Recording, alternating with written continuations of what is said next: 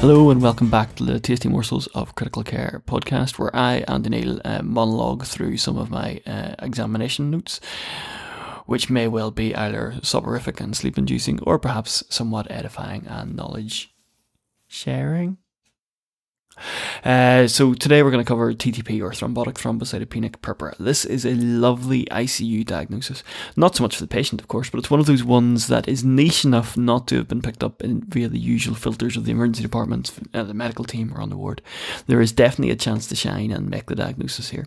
This is a form of MAHA, a microangiopathic hemolytic anemia. Best to avoid detail on what these are for now, but suffice to say that some of them are very ICU relevant, and the key feature will be something called schistocytes sites, which are found in the blood film that you haven't ordered yet, but you're definitely going to order next time something you see something like this. The pathophysiology here involves something in an autoimmune sense getting all excited, and it reduces the levels of your favourite ADAMTS13. Now, ADAMTS13 is a mouthful of an acronym that you would hope was named after Dr. Adams with a few letters and numbers added on, but it is in actual fact a mouthful of an acronym that's abbreviating an even more ugly sentence worldly protease called, this is in quotation marks, a disintegrin and metalloproteinase with a thrombospondin type 1 motif member 13. And apparently that abbreviates to Adams TS13. The trigger for your body attacking this unfortunately named protease is is usually some kind of stressful event like surgery, trauma, or some nasty infection. And in normal circumstances, ADAMTS13 is there to stop your platelets and your von Willebrand factor getting too cozy together in these things called multimers. Now, when the Adams TS3 TS13 disappears, then all your platelets disappear and you start clogging up small vessels with these big multimer thingies. TTP is therefore a form of TMA or a thrombotic microangiopathic anemia, of which there are several in critical care medicine.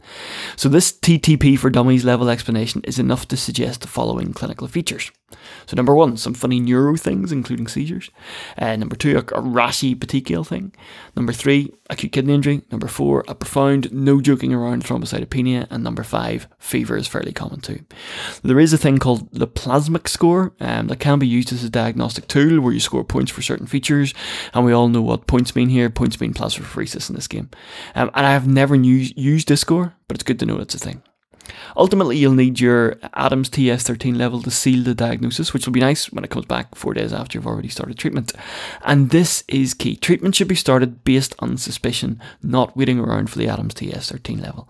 Low platelets and a MAHA with maybe an AKI may, be, may well be all you need to start treating this. And if you don't, then mortality is in the kind of 90% range, which, as far as I've worked out so far, is bad.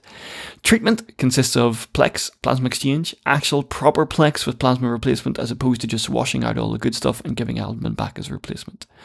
The plasma replacement uh, replaces factors and reduces bleeding risk, which is already high in a very thrombocytopenic patient, but also acts as a source of ADAMTS13.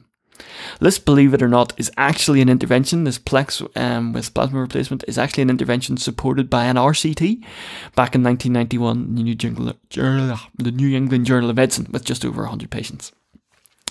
You will need, along with your Plex, to give some kind of immune suppression to stop the production of autoantibodies that are wiping out the ADAMTS13. Steroids are commonly used. Uh, rituximab can also be used as a backup um, to wipe out all your antibody producing cells. Giving platelets is in general considered poor form, with um, generally people objecting on the basis of the fanning the flame type arguments, which all sounds very reasonable.